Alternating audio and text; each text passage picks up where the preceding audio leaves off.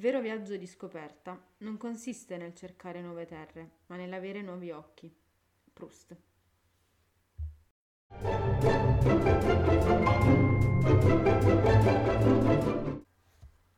Benvenuti! Salve, bentornati. Bentornati per questo terzo episodio. Ormai siamo Siamo già alla terza puntata di- del nostro format I 10 che o perlomeno diciamo terza puntata qui come Versione podcast. Esatto. Solo versione audio. E questa volta Se siete tornati, grazie Ah, per la tornati, fiducia e sì, vi grazie. promettiamo che proveremo ad essere un po' meno prolisse in questa Sì, sì, puntata. certo, saremo più brevi. Torneremo ai tempi canonici. In questo mi piacerebbe dire viaggio di questa puntata, perché questa puntata è dedicata ai, Ai viaggi letterari, esatto, ai 10 libri che parlano di viaggi in tutti i modi possibili. ed immaginabili, perché eh, insomma le, Perché ci sono le interpretazioni non sono mai univoche di quest- dei nostri temi. Chi ci segue già diciamo, No, dalla versione video lo sa. pensiamo un tema, poi quel che succede viene succede. sviluppato beh, questo è il bello anche della lettura insomma Assolutamente, perché ovviamente ogni tema fa pensare a cose diverse, cioè, in base alla persona, in base alle letture fatte, ai vissuti, alle cose. esatto va bene, Bene, bando alle ciance. ciancio alle bande inizio io inizio io e mi piace entrare subito nel vivo della, della questione di questo, di questo tema con Vai, vai. forse un libro che è stato come dire mh, è- è da considerare fra i, i- i capolavori masterpiece di questo tema che è On the Road sulla strada di Jack Kerouac.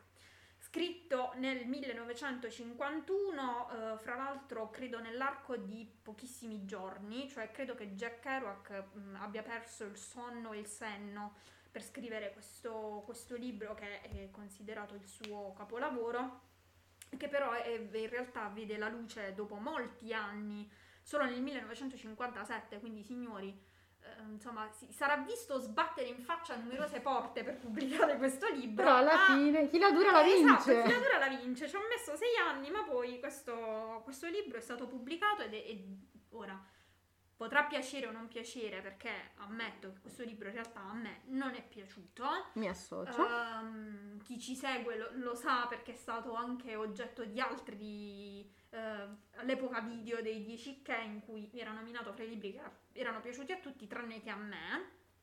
Eh, però è un capo, cioè, è, co- è comunque un capolavoro della letto. letteratura. Va Comunque è un letto. caposaldo eh, della letteratura moderna, della letteratura americana moderna. E tra l'altro Eh, rappresenta un pezzo di storia. E cioè, quindi insomma, eh, anche perché è da considerarsi il manifesto, è, è stato poi definito il manifesto Beat della Beat Generation, quindi resta difficile poi non, non conoscerlo, non averlo leggiucchiato, e, insomma, saperne qualcosa di anche in maniera indiretta, quindi insomma non potevo non inserirlo questo viaggio in cui Sal Paradise alla fine degli anni, degli anni 40 fra l'alcol, la droga, la guerra, la musica, jazz, insomma tutto quello che era il- l'America dei- della fine degli anni 40 fa questo viaggio mm, on the road, per l'appunto nel senso di in anche in autostop.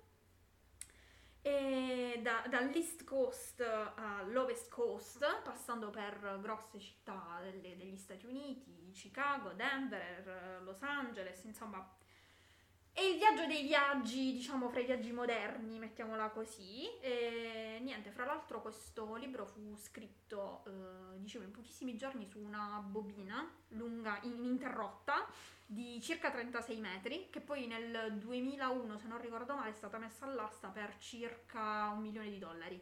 E oggi è Pensato. esposta in una teca, quindi è, è diventato in un certo senso anche un- un'opera d'arte. Come si suol dire che i rotoloni del giro non finiscono. esatto, cioè, però ora, parlare della carta igienica non mi pareva il caso. Ho evocato questa immagine. E che non so se è una cosa positiva. Vabbè, Jack riposa in pace. Scusami, non Eh, volevo dire una cosa blasfema, ma a proposito della luce. Andiamo avanti. C'è Cristina che tenta di censurarmi. Andiamo avanti. Perché dobbiamo essere celeri, abbiamo detto.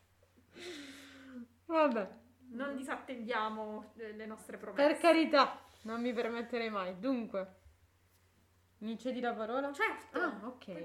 Scusa, pensavo volessi No, no, no, no, no, non null'altro da aggiungere aggiungere. qualcosa. Ci ho stroncata così. No, no, no, assolutamente.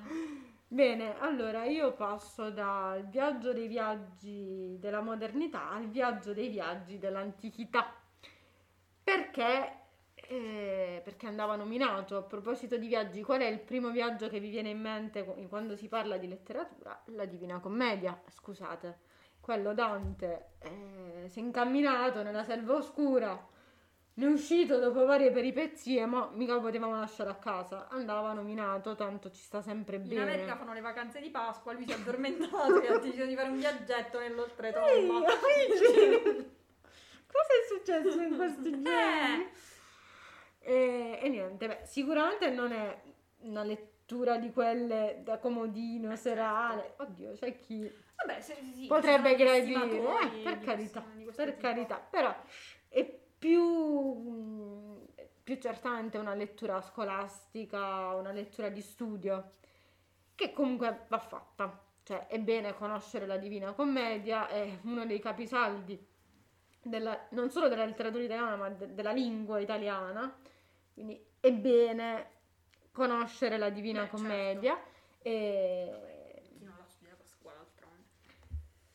Eh, beh, c'è chi non l'ha studiata. Non, non- in tutte le scuole si fa proprio la letteratura. Vabbè, eh, Però è bene co- co- conoscerla, insomma. E bene, questo viaggio eh, che in realtà è anche un'occasione per conoscere fatti storici dell'epoca, perché è un viaggio allegorico, ma anche un viaggio in cui conosciamo vari personaggi eh, storici e non. Che è bene sapere chi siano, da Bonifacio VIII Beh, a. Paolo e Francesca a Virgilio Ulisse, eh, Ulisse, insomma, chi più ne ha. ce, ce ne sono di, di personaggi. E niente, quindi in realtà c'è ben poco da dire. Beh, sì. e- è difficile commentare la Divina Però Commedia, però andava inserito in questa top 10 letteraria. Quindi, se nessuno vi ha mai detto di studiare la Divina Commedia, Ve lo dice Ilaria. ve lo dico io. Mi sembra un po', non so se l'avete mai visto, um, che cos'era. uh, ah, era un medico in famiglia quando c'è la, la tizia che non mi ricordo come si chiama, però c'è una delle inservienti dell'ospedale che crede nell'oroscopo e quindi sente sempre questo oroscopo e vi dice ve lo dice Ron e lei fa tutto quello che gli dice, quindi voi Eh. fate così Esatto. e fate quello che vi dico io. Eh, non opponete resistenza. Un piccolo suggerimento per gli ascoltatori. Va bene, vado avanti con quello che se mi cedi ovviamente la parola. Prego, prego. Vado avanti eh, nella mia, diciamo, top 5, perché la mia parte è una top 5, ehm, in cui inserisco in realtà un libro che mh, veramente molti, m- molti pochi, se si può dire così, lettori eh, conoscono, eh, che è La crociera di Virginia Woolf. Perché è poco conosciuto, non è di certo fra i titoli più conosciuti della scrittrice, perché non è di certo Gita Alfaro, non è di certo eh, Mrs. Dalloway, insomma, non mi, non mi dilungo ad elencare le numerose opere eh, della nostra amata Virginia. E questa in realtà è un'opera iniziale, diciamo che penso che sia stato forse il primo scritto della, della Wolf, eh, credo che sia del- degli inizi del Novecento, 915 se non ricordo male.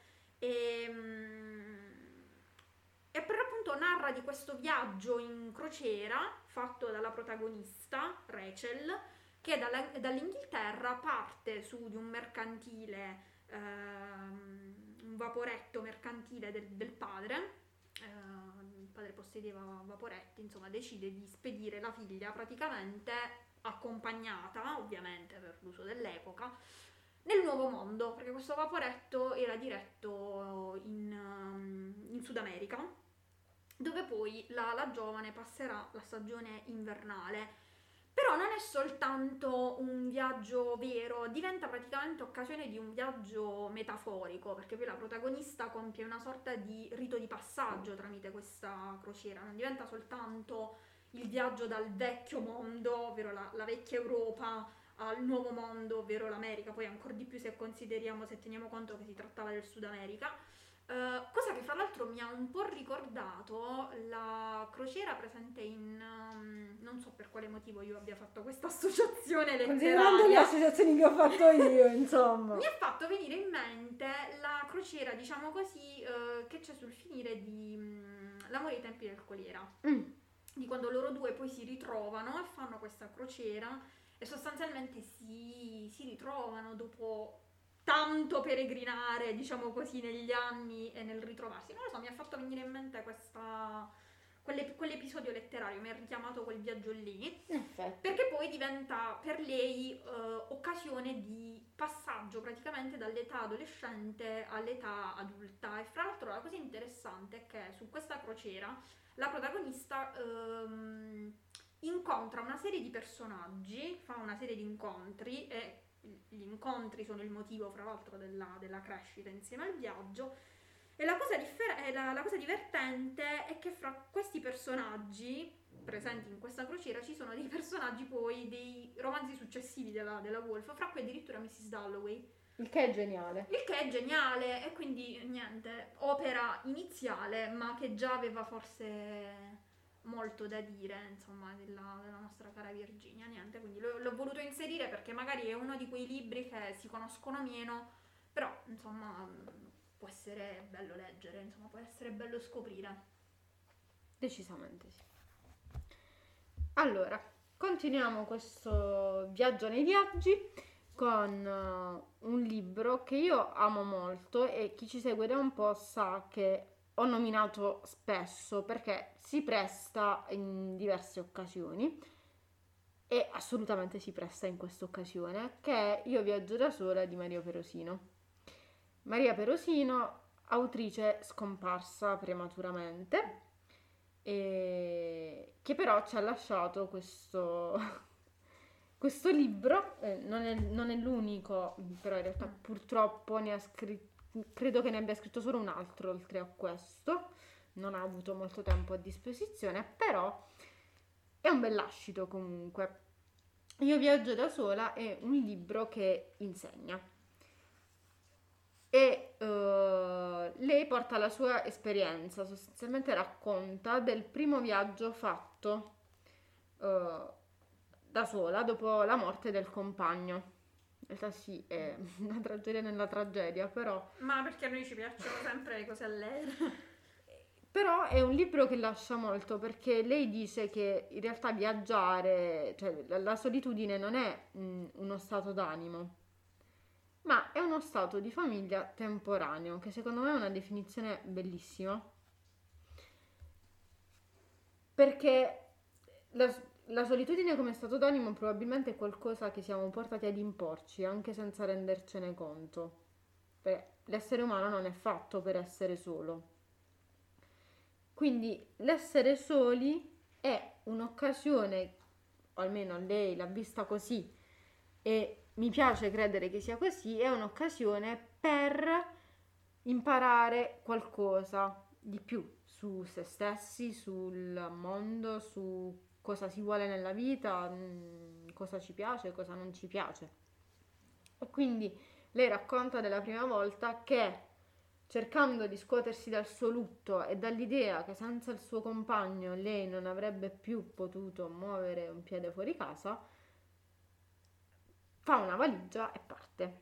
E quindi racconta cosa significa sedersi per la prima volta al tavolo di un ristorante in una città sconosciuta a cenare da soli ordinare per uno, prenotare una stanza d'albergo per uno, fare tutto quello che di solito si fa in due da soli e dice probabilmente la parte, e lo dice anche in maniera buffa che fa un po' ridere, la parte mh, mm, che crea più disagio è il doversi portare la valigia. Eh beh certo.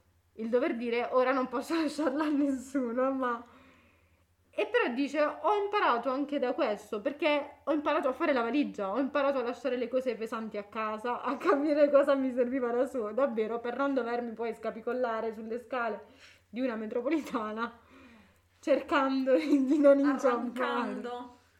Quindi, diciamo, anche un non so che di divertente. Che mi e- permetto di dire, è un po' una metafora della vita d'altronde. Quando si è soli, il, il bagaglio da portare è, è più pesante e più va pesante, alleggerito. quindi va alleggerito in qualche maniera. Assolutamente sì, per questo, come ho detto all'inizio, è un libro che insegna. E parte da un evento tragico, però è la dimostrazione che da tutto si può imparare. Certo. Prego. Va bene, allora io vado avanti con un titolo un po' più leggero, sebbene anche qui il tema del viaggio diventa, diciamo, il motivo di... Il viaggio, d'altronde è così, è, è la è un po' la metafora della, della vita, non a caso i viaggi sono sempre i motivi o delle scoperte, se pensiamo ai grandi navigatori di un tempo, o sono, e non solo geografiche, ma possono essere anche le scoperte, diciamo, di se stessi, di, insomma, un riscoprirsi. E non solo i viaggi lunghi possono essere, diciamo, motivo di scoprire o riscoprire, ma anche i viaggi molto brevi. Ed è il caso di Lezioni di respiro di Ann Tyler. Si tratta di un romanzo, tra l'altro, che ha vinto il premio Pulitzer per la narrativa nel 1989, l'anno della mia nascita. Ehm, e- ed era un libro che in realtà ehm, non conoscevo, ignoravo, autrice from idem con patatine, eh, ma che in realtà ho scoperto essere una, mm, insomma, una scrittrice molto apprezzata negli Stati Uniti, addirittura Nick Horby l'ha definita la sua scrittrice preferita. E dicevo per l'appunto lezioni di respiro. Eh, in realtà il viaggio perché è breve? Perché il romanzo è ambientato tutto nell'arco di una giornata. E i protagonisti sono ehm, Ira, Moran e Maggie, sua moglie, che si mettono in auto, quindi fanno questo viaggio in auto, quindi in realtà un viaggio breve perché devono arrivare ad una cittadina vicina per eh, un funerale del il marito di una loro amica. E questo viaggio in realtà poi diventa il motivo di, eh, come dire, guardare indietro, diventa un- il motivo di riscoprire oltre 50 anni di matrimonio. Insomma, 50 anni sono veramente tanti, forse affrontarli in poche ore di viaggio in auto sembra complicato, ma in realtà non è, perché poi tutto il libro sostanzialmente è un ripercorrere quella che è la loro storia d'amore e non solo la loro storia d'amore in quanto coppia, eh, insomma, loro due, ma anche in quanto poi storia della loro famiglia, quindi si parlerà anche poi dei loro due figli, eh, insomma, di tutte le vicende che e di tutti i guai in un certo senso che i figli poi gli hanno portato nell'arco di tutti questi anni. E fra l'altro non a caso questo viaggio capita in un certo senso poi a fagiolo nella storia dei due, dei due personaggi perché in realtà eh, da poco sono rimasti da soli in casa, Eh, il, il figlio è andato a vivere per conto suo dopo un divorzio, eccetera, una storia un po' travagliata, e la figlia sta per partire per andare al college. Quindi in realtà i due si trovano a ripercorrere la loro storia non solo per, diciamo, ricordare, ma anche per ritrovarsi nuovamente loro due semplicemente come, come coppia. Niente, quindi un libro carino, piccolo, eh, in, in realtà non troppo, ehm, però di quella leggerezza, insomma, che poi dà, dà sempre un- Che una, una piccola riflessione, ecco, quindi romanzo carino da, da leggere. Bene, eccomi, tocca a me. Sì, tocca a te. Allora, adesso vi faccio tornare un po' bambini, Oh, che è sempre, vuole è sempre. sempre bello. Non poteva non, eh, non essere inserito in questa top 10 il Giro del Mondo in 80 giorni, ah, un altro classico. Un classico della letteratura che è stato riproposto in tutte le salse, fumetti, cartoni animati, film, Film, sì, telefilm, cioè, Vero, vero. leggetelo, vedetelo come vi pare e, e ovunque e, e ben venga perché è una storia bellissima, è leggera, è divertente e- ed è eh, il protagonista della storia è Phileas Fogg, Mr. Fogg. E ricordo che alle medie c'era anche il libro di geografia che si chiamava I viaggi di Mr. Fogg. Ah, vedi, no? E quindi tutto torna. non ve ne fregava nulla di questa cosa, No, lo so, perché però dai, sono quegli aneddoti carini. Ehm, mi- eh, Phileas Fogg che eh, per una scommessa per vincere 20.000 sterline Esatto. parte insieme al suo fidato maggiordomo e- per dimostrare che si poteva viaggiare intorno al mondo in 80 giorni. Bella scommessa. Ovviamente durante questo viaggio ne succede di ogni, eh, come quando si ritrovano a salvare una vedova da morte certa e quindi scappano con questa donna e non sanno dove, poi dove piazzarla, a chi lasciarla, come sbolognarsela, insomma. E,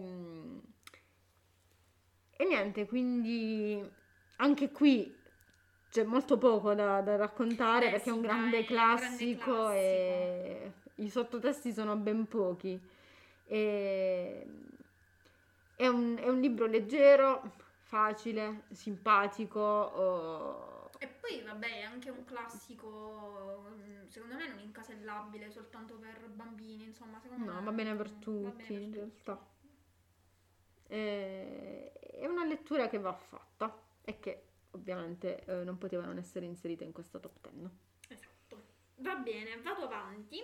Vado avanti con eh, non un classico, ma insomma un libro che se vi fa piacere potete, potete conoscere come nuovo, se non lo conoscete, e insomma recuperarlo, perché ehm, a me è, è piaciuto, devo dire la verità, è stata una lettura carina, fra l'altro che ricordo con piacere perché ehm, portata avanti in dei giorni non carinissimi per me, quindi in realtà... ehm, Sempre belle cose da queste parti. perché mi trovavo in ospedale, ero in ospedale e quindi ricordo che questa lettura fu la lettura che mi tenne compagnia durante le sere in cui non sapevo cosa fare perché mh, tra l'altro all'epoca non c'era Instagram, non c'erano tante cose, quindi insomma leggere era l'unico intrattenimento della sera prima di dormire. Fra l'altro in una stanza piena di signore di una certa età, quindi Che gioia. dovevo per forza leggere e barricarmi dietro il libro. Comunque, sto parlando di In viaggio con la zia di Graham Greene. Eh, in realtà questo libro, mh, poi con il passare degli anni, eh, l'ho associato, seppur non, non leggendolo, a ehm, In viaggio con zia Mame. Mm. Non so perché poi ho fatto quell'associazione, però il libro non l'ho letto, quindi non posso, non posso dire che ci sia effettivamente un parallelismo fra i due. Eh, in ogni caso, eh, il protagonista è Henry, un uomo di mezza età, è un ex impiegato di banca, ormai fra l'altro eh, credo in, in addirittura di pensione, se non direttamente proprio in pensione. Sua madre muore e quindi al funerale, come dire, incontra tutti i parenti, insomma non vede da tanto tempo, fra cui la zia Augusta. Zia Augusta che è un'ottogenaria, ma in realtà un personaggio che eh, dimostra tutto fuorché 80 anni.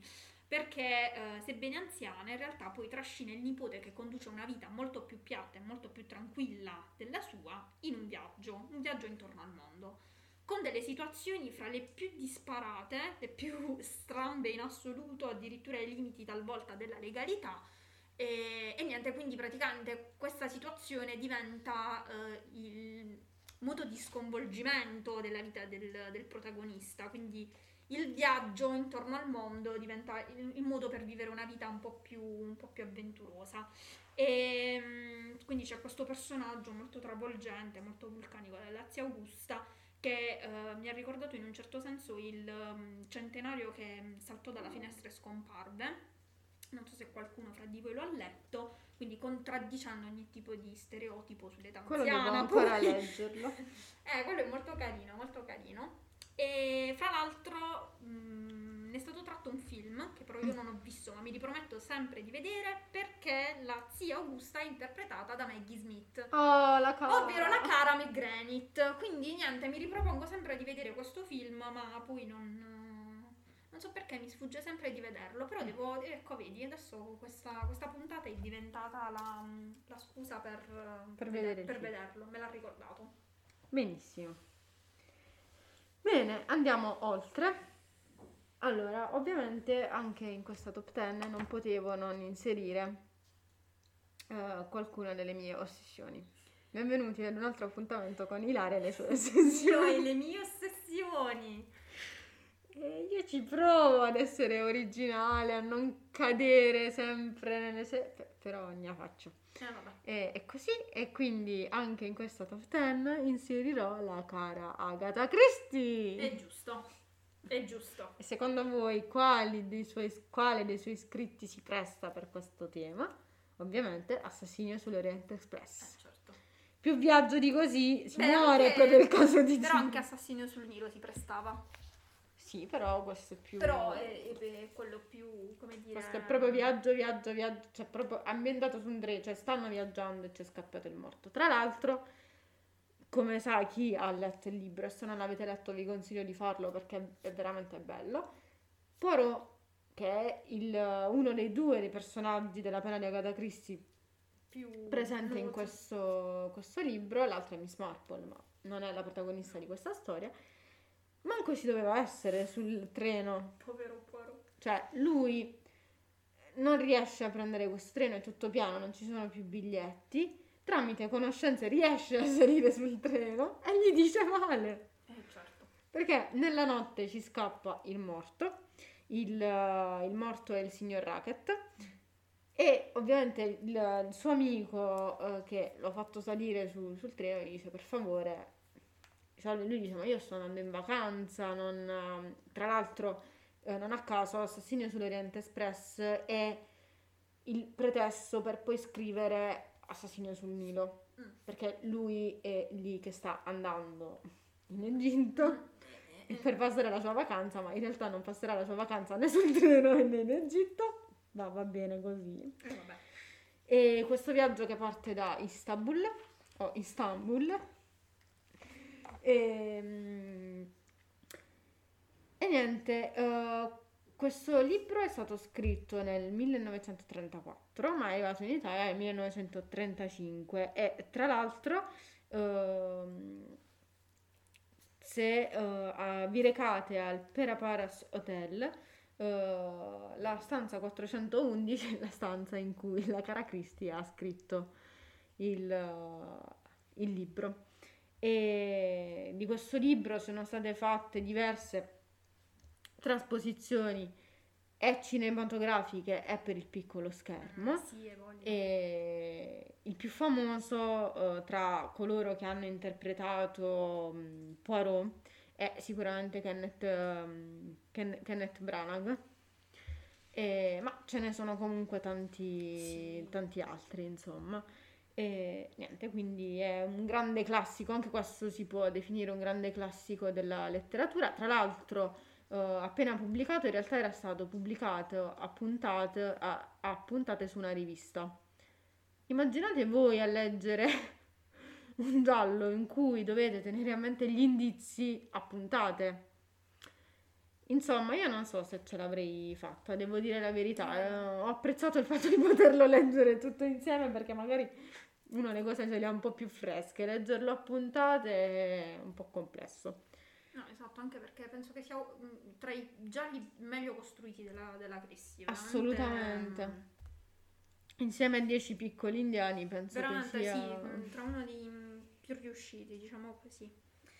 Bene. Allora, concludo la top 10 per quanto mi riguarda eh, con uno scritto di dei miei, una, una delle mie ossessioni questa volta, perché uno degli autori che chi mi conosce sa essere tra i miei preferiti, che è Antonio Tabucchi. Ad ognuno le sue ossessioni. Eh, certo. Eh, questa volta non si tratta di un romanzo, eh, ma piuttosto di una, una sorta di, diciamo, antologia, mettiamola così, di scritti, un'antologia di viaggi che sono stati realmente compiuti da Tabucchi, che oltre ad essere, diciamo, il maggiore esperto di Pessoa dei nostri tempi, ehm, è stato anche un grande viaggiatore. E viaggi che mette insieme in questa antologia, viaggi e altri viaggi, ehm, ci sono i viaggi più disparati perché parla insomma dell'Italia, dai luoghi più vicini eh, anche a quelli che sono i suoi proprio luoghi dell'infanzia, parla di Firenze, parla della sua Pisa, fra l'altro il- l'episodio dedicato a Pisa è molto carino perché mh, fa vedere quella che non è la Pisa tradizionale, quella vista dai turisti di Piazza dei Miracoli e basta, ma la, mm, la cosa carina è che diventa una sorta di guida turistica dei posti meno noti. Questo vale non solo per Pisa, ma un po' per tutte le città che poi, mh, città o comunque paesi che, mh, di cui narra insomma in questa, in questa antologia. E quindi un po' fra aneddoti, un po' fra consigli culinari, monumenti, eccetera, eccetera. È una bella antologia che può diventare, ribadisco, una, una sorta di guida. Io mh, l'ho usata, cioè mi è, mi è capitato di usarla in, in qualche volta e andare in un posto che ricordavo essere stato menzionato nel, nel libro e il libro lo portavo dietro perché poteva diventare occasione di vedere qualcosa che magari, insomma, mh, sulle classiche Wikipedia e Similia non c'era e poteva essere carino perché, mh, insomma, potevi vedere qualcosa di cui non sapevi nulla. Che meraviglia. Eh, sì, è veramente molto, molto bello, una raccolta molto bella. È più divertente così muoversi. Sì. Esatto. Niente, quindi Cristina piccola esploratrice. sì, eh, quando si poteva viaggiare mi piaceva viaggiare, ora un po' meno, però eh, riprenderemo. Torneremo ad abbracciarci e viaggiare. Ricominceremo a viaggiare. Va bene, invece eh, tocca a me concludere questa Aspetta, top te 10 questo onore. e concludo questa top 10 con un libro in cui si racconta un viaggio particolarmente attuale in questo momento storico. Il libro è Nel mare ci sono i coccodrilli di Fabio Geda e il viaggio raccontato è quello di un ragazzino che dall'Afghanistan arriva in Italia. Quindi la storia di un migrante vista dal punto di vista di un bambino che è il migrante stesso. Potrà sembrarvi la solita solfa, la solita storia trita e ritrita, ormai ce ne sono tanti, tutti raccontano sempre le stesse cose, che noi ormai lo sappiamo, ci volete fare impietosire, la lacrimuccia qua. In realtà è semplicemente un'intervista mm, strutturata in modo che diventi un libro. Però eh, tutto ciò che è scritto è successo davvero ed è raccontato dallo stesso protagonista che è eh, Enayatollah Akbari. E lui racconta con l'ingenuità di un bambino che cosa ha significato eh, lasciare la propria terra d'origine, lasciare la propria famiglia per andare verso l'ignoto, un ignoto che tutti dicevano essere meglio, ma poi chi può dirlo? Ad un certo punto del viaggio lui si chiede se effettivamente È Davvero così. eh, considerando tutto quello che deve patire per poterci arrivare ed è mh, secondo me una bella riflessione perché probabilmente è molto semplice puntare il, vi- il dito contro chi mh, arriva qui in maniera poco legale, diciamola così. Ma ci sarebbe anche da chiedersi poi che colpa ne hanno effettivamente quelli che tentano solo di eh, migliorare la propria esistenza. Non, lungi da me farne un pippone politico, un, assolutamente, certo, non è anche la perché sede aprirem- adatta. apriremmo un dibattito No, no, no, infinito certo. per carità di Dio. E semplicemente mh, mi è piaciuta l'idea di questo libro perché parla, cioè parte da un punto di vista che non è il solito Beh, certo. non è un esterno, eh, non è un politico, non è un adulto, non è qualcuno che marcia, eh, ci marcia su, eh, su, su questa situazione, ma è punto di vista di un bambino a cui viene semplicemente detto che l'unico modo per salvarsi è intraprendere questo viaggio. E Mi che ricorda un po' la, la canzone di Mirko il cane che fu presentata a qualche festival di Sanremo fa che era Stiamo tutti bene. E, mm, il punto di vista, cioè narrava di, di, insomma questo viaggio verso l'Italia presumibilmente nel testo della canzone credo che non si facesse riferimento però di questa madre con un bambino che mh, deve raggiungere il, il marito che insomma è già, è già arrivato e, e questo viaggio poi diventa una tragedia sostanzialmente con la promessa di qualcosa di migliore ma in realtà che poi non lo è fu molto attaccata infatti non a caso quella canzone quell'anno perché mh, insomma adesso mm, non poche polemiche, ecco. Eh, sì, diciamo che la falsariga è, è la stessa. E un bambino che colpa ne ha. tra l'altro poi la riflessione si approfondisce e si arricchisce perché mh, lui poi effettivamente arriva in Italia e quindi il passo successivo è poi raccontare come lui si è scoperto, perché arrivare in un posto totalmente nuovo senza sapere perché ci si è arrivati e che cosa a quel punto si- Eh, bisogna bi- fare. bisogna fare, come bisogna muoversi, di chi bisogna fidarsi, che, che cosa succederà, eh, abituarsi a tutto, a una nuova lingua, a un nuovo modo di, di vestire, di vivere, di, di ragionare, di fare. Mm, Non è semplice.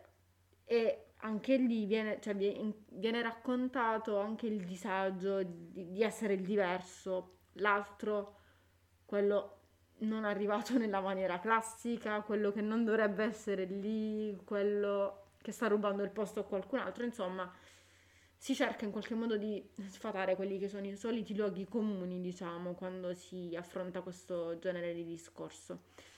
E a me la cosa che ha colpito di questa storia è mh, stato proprio il fatto, devo dire, effettivamente lettura iniziata con un po' un minimo di pregiudizio pensando di trovarmi di fronte alla classica storia raccontata allo stesso modo, ma in realtà poi mi sono ritrovata di fronte ad una storia raccontata nella maniera più anche confusa possibile, nel senso che lui davvero non sapeva quello che stava facendo, quindi si è limitato a raccontare quello che ha vissuto, poi boh, cioè mh, della serie poi tutte le dietrologie che vedete ve le fate voi, io Eh, non lo certo. so, mi hanno messo sopra sta barca e io Eh, così sono arrivato. così ho fatto, ha camminato per le montagne, eh, insomma, non è stato per niente semplice. Bene, la nostra top 10 top, top 10 finisce qui. Speriamo che anche questa puntata sia stata di vostro gradimento. E niente, vi aspettiamo e vi diamo appuntamento alla prossima puntata. Quale sarà il tema? Lo scoprirete Lo il mese scoprirete. prossimo. Ciao! Ciao! Thank you.